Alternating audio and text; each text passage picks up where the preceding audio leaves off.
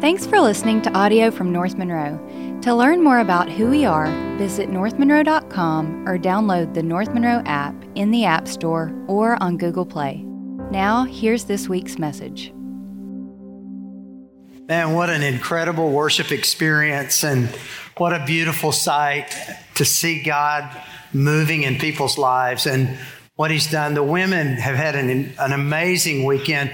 Um, you know, Sadie Robertson Huff had her thing down at the the uh, Monroe Civic Center, and I know a lot of our women were involved in that. And then the women's retreat going on at the same time, and to see and hear the stories. I went out Saturday and spent a little bit of time with them, and what an an amazing thing is going on. You know, when I think about women, and I I think about the struggles of, of what women go through in the modern world, this one story always comes to my mind. Um, and I've told it before, so it's a little threadbare, but it's my favorite story, so I can tell it more than once. But there was this Ohio housewife, homemaker, and uh, she had just stepped out of the shower and put on her house dress. And so she was going to do laundry, and this is Ohio, so they've got basements. In the in the basement, you've got the washer dryer, and you've got the the furnace for the house, and various sundry other things. And so she goes down into the basement to do the laundry, and while she's down there, uh, one of the pipes had condensation on it, and it dripped on her head. And she looked over and saw her son's football helmet. So she just instinctively walked over and put on her son's football helmet. And then she thinks to herself, while I'm doing this, I'm just going to go, my, my house dress is a little dirty. I'm just going to take it off and toss it in the washer too. So she takes it off and throws it in the washer. So now she's standing there completely naked wearing nothing but a football helmet. And she hears uh, someone in the corner go, And she looks over and it's the gas meter reader in the basement. And he's looking at her and she's looking at him. And he just turns and walks away. And, bef- and as he's walking away, he says, I hope your team wins, lady. that's my favorite story about being a woman. I just think that's funny. And it reminds me stuff happens, you know, stuff's going to happen whether you're female or male, we just, stuff happens in life and we struggle with various things and we get wrapped up in different things. And to make it even harder, there's this constant nagging problem that's particularly acute in our generation of longing. And I see so much longing today. In fact, if you ask me to describe America in a single word, I would say longing which is ironic because we've been given so much. There's never been a, a, a, nation, there's never been a group of people that have lived with more than what we have today, and yet longing still describes us. And I don't know why. Maybe it's because we have too many choices. And you know, you get that new truck and you look around and somebody else has got a better truck. And so you're no longer satisfied with the truck that you have. You want somebody else's truck. Or, you know, the same thing can be in play with clothes, dress, house, whatever.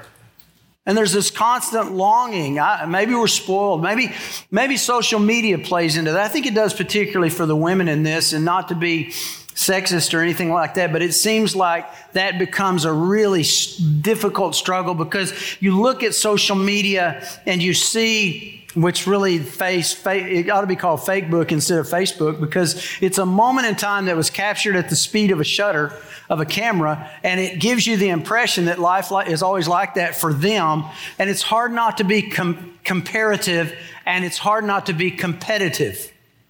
And so that creates a uh, sort of the discontent.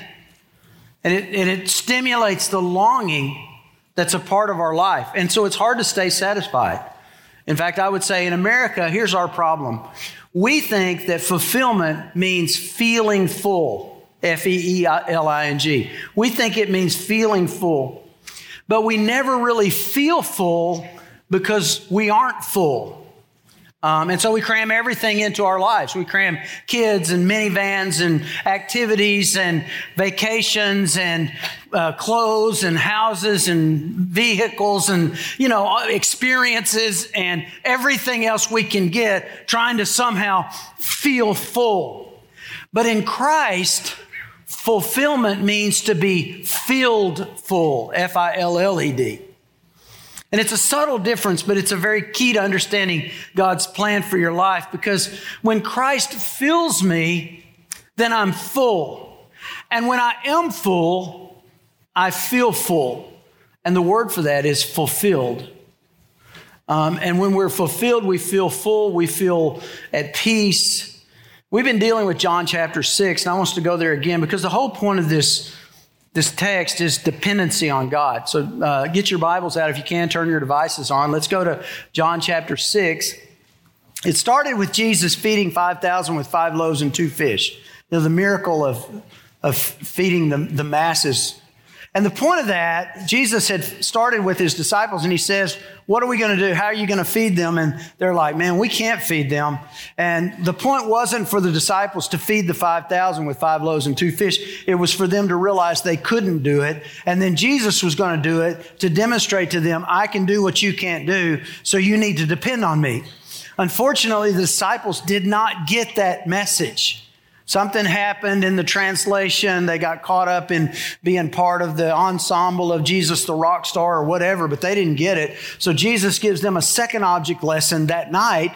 They get into the boat. They're on the, uh, the raging sea of Galilee and, and they're wrestling against the oars for, for, you know, a long period of time. Jesus comes walking on the water. And, and I talked about this a couple of weeks ago. The whole image of Jesus being on the water, you know, and what that meant. Because when you're in a raging storm on a sea, what are you most afraid of? You're afraid of, of going below the waves, of, of being buried under the water. And Jesus is walking on the water, demonstrating, I'm on top of what you're afraid of being buried under. So depend on me. And when he gets into the boat, the sea calms. They learn their lesson. The Bible says they bowed down and worshiped him. And so at the end of chapter six, he moves from two object lessons to a sermon.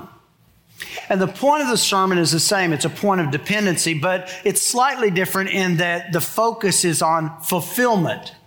And he begins to give the sermon in verse 22. So let's go there. Now, look, I don't have time to deal. We're going to deal with the whole end of this chapter. I can't deal with every verse. I don't have time. And, you know, you you can go read it yourself afterwards so that you get the context of the story. So I'm going to dance across a few of the key verses, try to lift them out, give you the insight I think that, that the Holy Spirit was, was pointing us toward in this. So it starts in verse 22. The next day, the crowd, that's the same crowd that got fed the day before with the five loaves, two fish the crowd that stood on the other side of the sea saw that there was no other small boat there. Uh, the disciples had gotten into the only boat they had, except one, and that Jesus had not entered with his disciples into the boat, but that his disciples had gone away alone. And so the crowd is desperate to find Jesus. Why are they desperate to find Jesus? Is it because they're seeking salvation? Is it because they're looking for holiness in their lives and they want to rectify the problem of shame and guilt and regret and all those things? No, they're trying to find Jesus Jesus because they're hungry and they want him to feed them again. That was their whole point. Skip down to verse 26 and Jesus points this out. Jesus answered and said to them, Truly, truly, I say to you, you seek me not because you saw signs. You're not here because of the miracle show but because you ate of the loaves and were filled. Now, this, you know, there are some people who are following Jesus because Jesus had the words of life, and they realize this guy is, is speaking into my heart, my spirit, the very thing I need to hear. There were other people who were there just to watch the show. You know, they, they wanted to see people get healed. They wanted the lame to, they, you know, they just here there for the miracles. But then there was that third set that was just there for the food.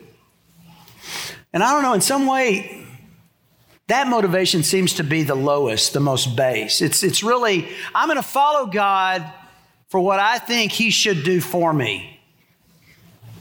And uh, so Jesus tells them they're looking for satisfaction in the wrong place. He says, verse 27, do not work for the food which perishes. Right? And, and you know, and, and by the way, you know, He's not just talking about food here.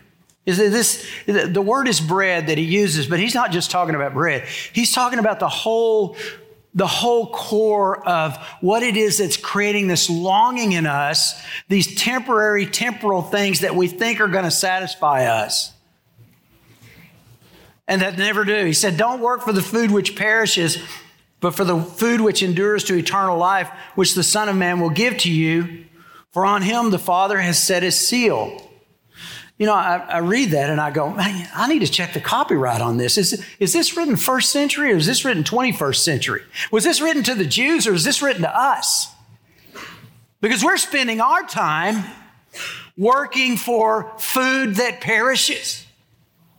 You remember when you first got your minivan? How exciting that was? Man, a minivan. How cool. I can carry the whole crowd to Disney World and back. We can go anywhere. We can do this. We can do that. About three years later, you're hauling firewood in the back of it, right? You're wondering if you can get that rocker you just bought to, to strap to the top of it. Somebody said you might be a redneck if when you clean out your minivan, there's a, there's a full Happy Meal somewhere in the back. And that's where we get. What was so exciting in that moment like that day you got married, and now you're looking at that same husband going, you know what? He's kind of like my minivan. Somewhere in the back there, there's an extra Happy Meal. I don't know what happened. We become consumed with food that perishes. And the more we get, the less satisfied we are with it. Verse 28 Therefore they said to him, so they begin to play along, What shall we do so that we may work the works of God?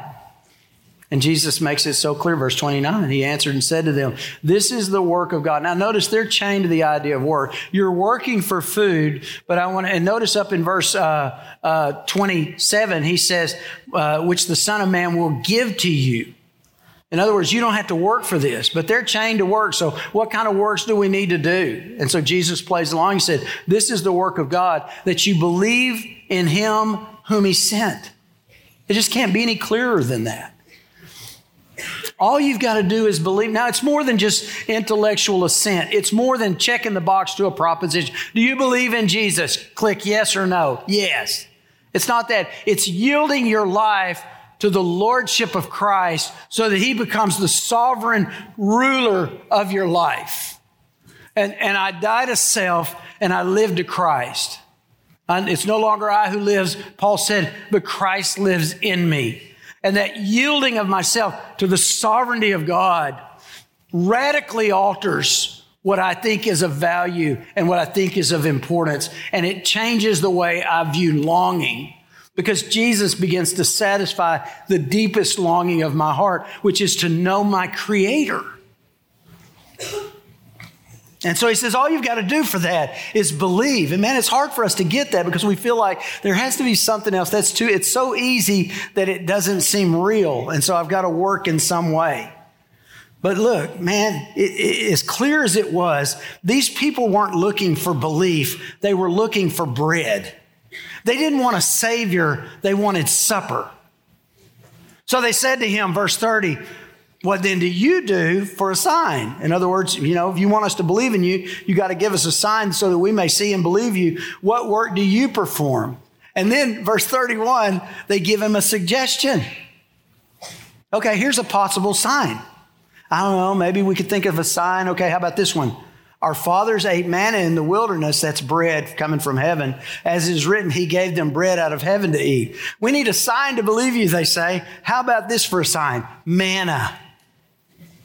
They basically said, okay, we'll believe you as long as you promise to satiate our hunger, as long as you keep feeding us. And this is really, guys, listen to my heart on this. This is really the core fallacy of the prosperity gospel. Because the God, prosperity gospel buys into the idea that you will eventually feel full if you can just feed yourself enough material things to satisfy that. And what we're demanding now from God is He becomes the supply of that. And so, God, when I'm hurting, I want to be able to pray and I want you to take my hurt away. When I'm sick, you have to automatically heal me of my sickness. When I'm in uh, financial distress, you need to meet my financial needs. When I'm, uh, when I'm in relational problems, God, you need to solve that. If I've got a kid that rebels, I need to be able to expect you to fix that. And if you notice what happens is it turns the whole relationship, and this is important to understand, it turns the relationship upside down. And I no longer live and serve God, He lives and serves me. Do you feel it? Are you seeing what I'm saying? He's not sovereign, I am. There's a word theologians use for this, it's called anthropocentric faith. It means man centered faith. It means that, hey, Jesus, I'll follow you as long as you keep the bread line open. And Jesus said to them, Truly, truly, I say to you, it is not Moses who's given you bread out of heaven, but it's my Father who gives you the true bread out of heaven. For the bread of God is that which comes down from heaven and gives life to the world. Again, they're thinking about real bread. They want to feel full. Jesus is saying, This bread fills you. Then they said to him, Lord, always give us this bread. They sound like the woman at the well, you know, when Jesus said, You know, if you knew who I was and the water I give you, you'll never thirst again. She's like, Give me some. I need it. And here's where the bubble bursts it bursts every time. Verse 35 Jesus said to them, I am the bread of life. He who comes to me will not hunger. He who believes in me will never thirst. And man, you can just feel the air going out of the crowd. Because what he's essentially saying is the problem isn't physical, the problem is spiritual. And because the problem isn't physical, the answer isn't physical, the answer is spiritual. That longing in your heart is not so much a longing for more bread, it's a longing for your Creator because you're separated from Him by sin. Now, they didn't want that answer, and frankly, neither do we, because we want a God that's going to meet all of our physical cravings, right? And, and it starts with bread, and then it becomes stuff, and then experiences, and then cravings, and there's no end to the cravings. And here's why because when you feed a craving, the craving is never satisfied, it only gets bigger. The flesh is never satisfied. And, and you look at our world today, and that's where we are. The craving just grows or it changes. Okay, I've got that thing, I'm satisfied in that area, but now I, I realize I need this thing even more. Look, if you want to be, if you want to feel full, you got to be filled full. And Jesus is the only one that can do that. And that's when the crowd turned. You see, not only did they realize, wait a minute, I don't think he's going to feed us tonight. That kind of makes them mad. But also, they didn't like what he was saying about himself. I'm the bread coming down from heaven. And they didn't like the implications that that meant for them. So look, therefore the Jews were grumbling down to verse 41 about him. They were grumbling. That's an interesting word, grumbling over in 1 Peter chapter 4 verse 9. It takes the same Greek word, translates it different. They were complaining, which becomes a characteristic of this kind of faith that says, in order for me to follow God, He's got to constantly make my life satisfying because the minute I become dissatisfied, what do I do? I grumble and I complain because he said, I am the bread that came down out of heaven. Notice they're not upset that he said he was the bread. They said they're upset because he said he was the one that came down from heaven. And so they begin to grumble and then they begin to get aggressive. Verse 42. They were saying, Is this not Jesus?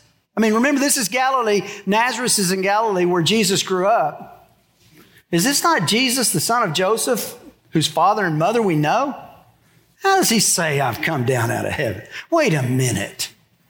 This guy's not going to give us more bread, is he? Even though, now look, even though he had fed 5,000 with five loaves the day before, they had completely forgotten that story, and now Jesus is just another boy growing up in Nazareth, right? Who does he think he is? This is Mary and Joseph's boy. And here's the message Look, preacher boy, just give us the bread and no one gets hurt. That's what they're saying.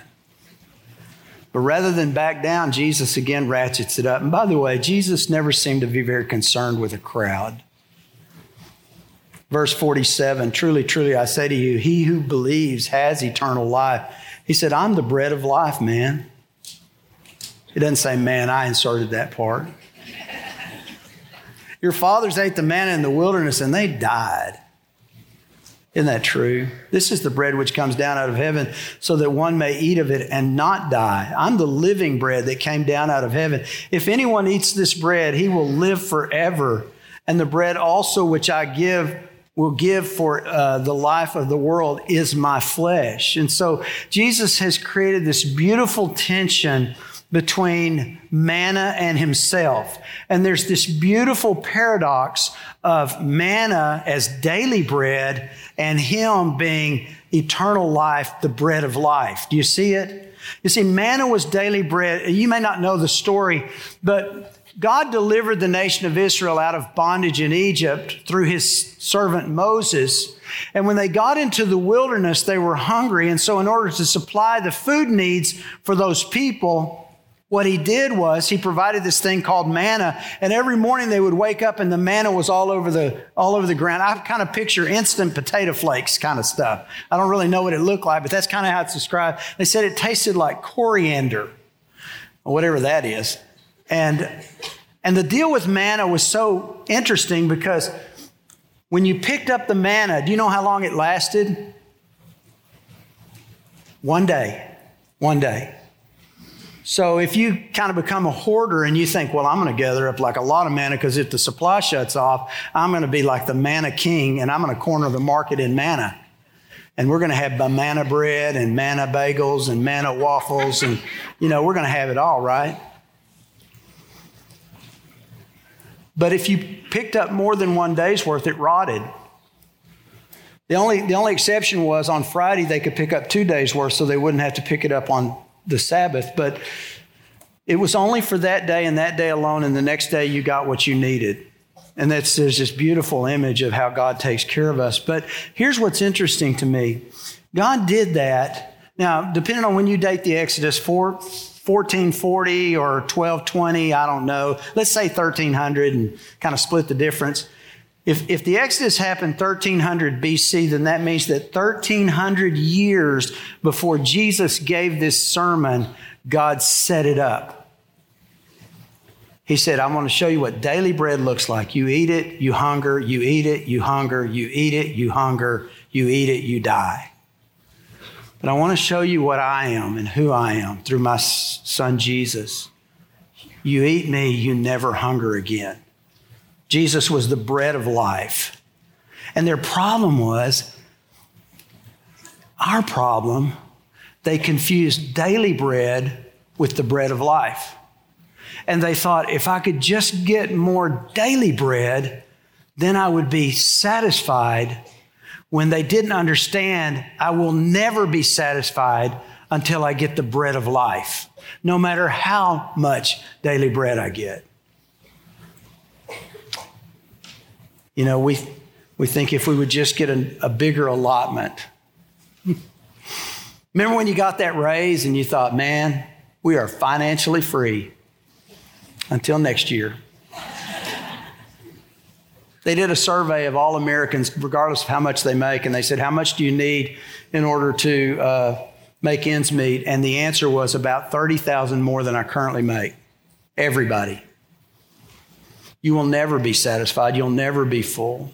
these, these words were hard to accept because Jesus is talking about eating me and eating my flesh. And even the disciples struggled. Skip down to verse 60. Therefore, many of the disciples, when they heard this, uh, heard this said, this is a difficult statement. Who can listen to it? And as a result, verse 66, many of the disciples withdrew and were not walking with him anymore. So they're leaving. Now, this isn't the 12. These are the other disciples who are sort of engaged loosely with Jesus. It's not the 12 disciples. And but there's this massive fallout, so much so that Jesus now in verse 67 turns to the 12 and says, Do you uh, you don't want to go away also, do you? And, and, you know, Simon Peter, you know, he had a way of sticking his foot in his mouth, but this time he got it right. He answered, Lord, to whom shall we go? You have words of eternal life. You know what Peter's remembering? He's remembering the night before. He's remembering being in that boat. He's remembering looking up at Jesus walking on that water. And that impacted him. You know, John doesn't say it. We didn't deal with it when I looked at this a couple of weeks ago, but Matthew says Peter got out of that boat when he saw Jesus walking toward him, took a couple of steps and started to sink. And Jesus had to lift him out of the water, and everybody kind of makes fun of him. You know, look at Peter. He's the first out of the boat, he's the first to sink. But if I'm Peter, I'm going, yeah, but I took a couple of steps. And ain't nobody else ever done that. I got a couple of steps before I sunk. And in the process of being lifted out of that water, man, he knew who it was that he was worshiping. He says, You alone have words of eternal life. 69, we've believed and have come to know that you are the Holy One of God. We're not going anywhere because we get it. This isn't about bread. This is about living. It's about life. It's about eternal life. So Here's the point you have to be full of Jesus or you'll never feel full. And I want you to hear that. Unless Jesus satiates your spiritual longing, you will always be hungry, no matter how much bread you have. I mean, you understand this seminal principle and you take it as a filter to lay upon your understanding of modern culture and you lay it on top of it and you look at our world today. If this world will never feel full without being fulfilled in Christ, then they will always be hungry. Now, all of a sudden, our world makes sense. Because we look at it, look at the headlines. There's hate and rage and drug addiction and despair and emptiness and suicide and gender confusion and all these other things that are driven by longing and dissatisfaction and emptiness. And it all comes back to a hopelessness that comes because they haven't been filled with Jesus. And all they do, they spend their life on daily bread instead of being satisfied with the bread of life. And the really sad thing is, Christians can do this too. And we can get caught up in it too. Look, when you give God all of you, he gives you all you need. Ephesians 3:19. And to know the love of Christ which surpasses knowledge that you may be filled up to all the fullness of God. Isn't that a great word? So what does it look like? I mean, how do I do it, right? How do I how do I get full of Jesus? Verse 29. Jesus answered and said to them, "This is the work of God that you believe in him whom he sent." That's how you get full. And when we get full of Jesus, we feel fulfilled. You say, What's it look like when I'm full of Jesus?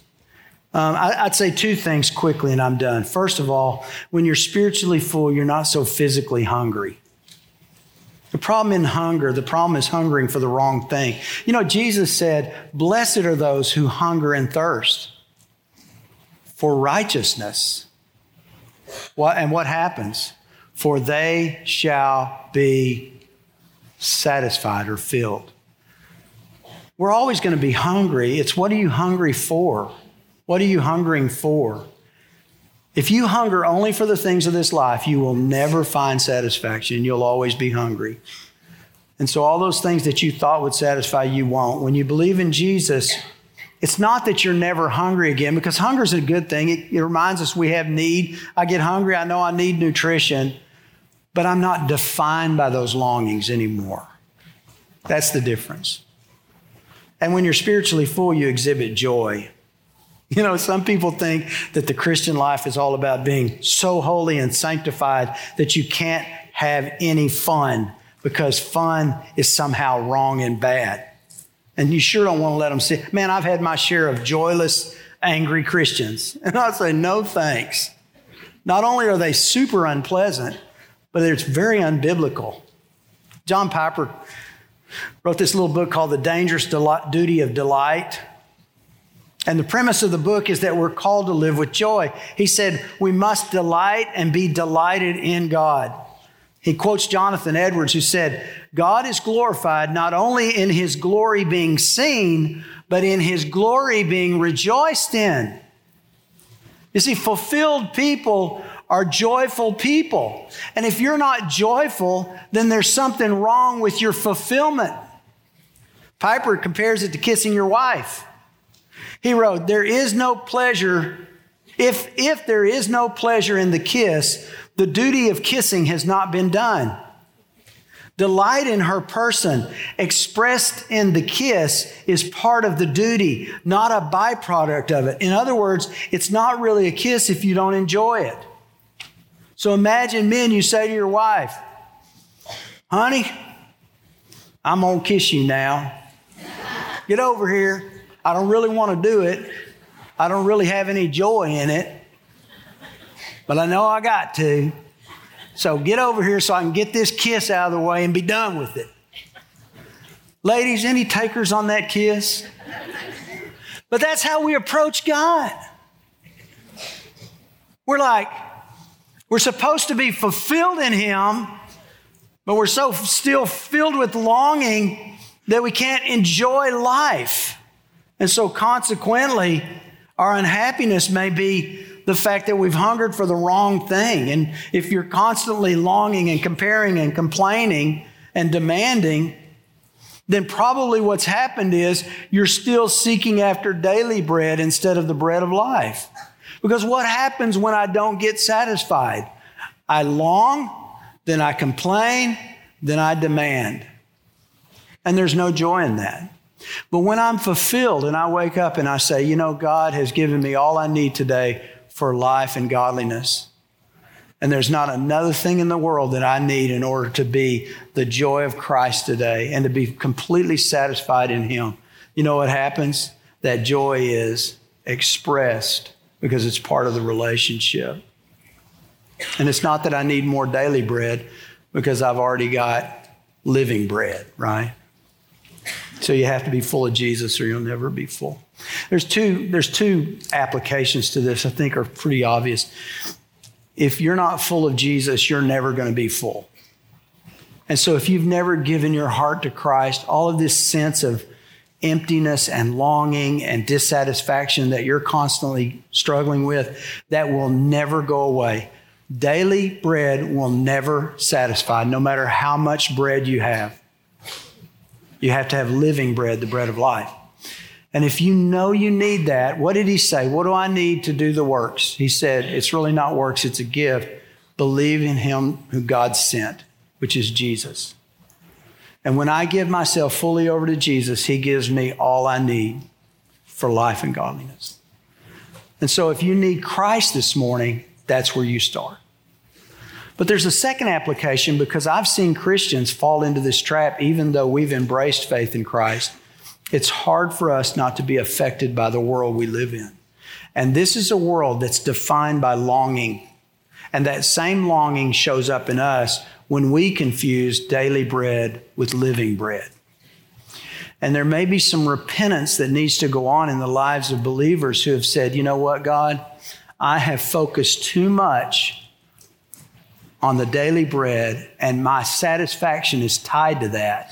And, and when I don't get it, I'm disgruntled, I'm grumbling, I'm complaining, and I'm resentful. And if that's happening in your life, you need to repent of that and just get before the Lord and say, God, I will be satisfied. And I love what Piper said. He said, God is most glorified in us when we're most satisfied in Him. So let's just do that right now as we just before Christ. Heavenly Father, we are before you right now in this sacred time. And there are people in this room who can hear my voice through the internet or radio and who need the bread of life. Um, they've spent their life chasing daily bread. Father, I pray that you would help them in this moment just to believe and to give you all that they know about themselves to all that they understand about you. We confess our sin, satisfy our longing. Right now, today, not tomorrow, today. And Father, I pray for those of us who are in Christ who become so infected and influenced by the world that we confuse daily bread with living bread. And even though we've been given so much, Father, we're not grateful. And we forget the greatest gift of all. And so, Father, we repent of that.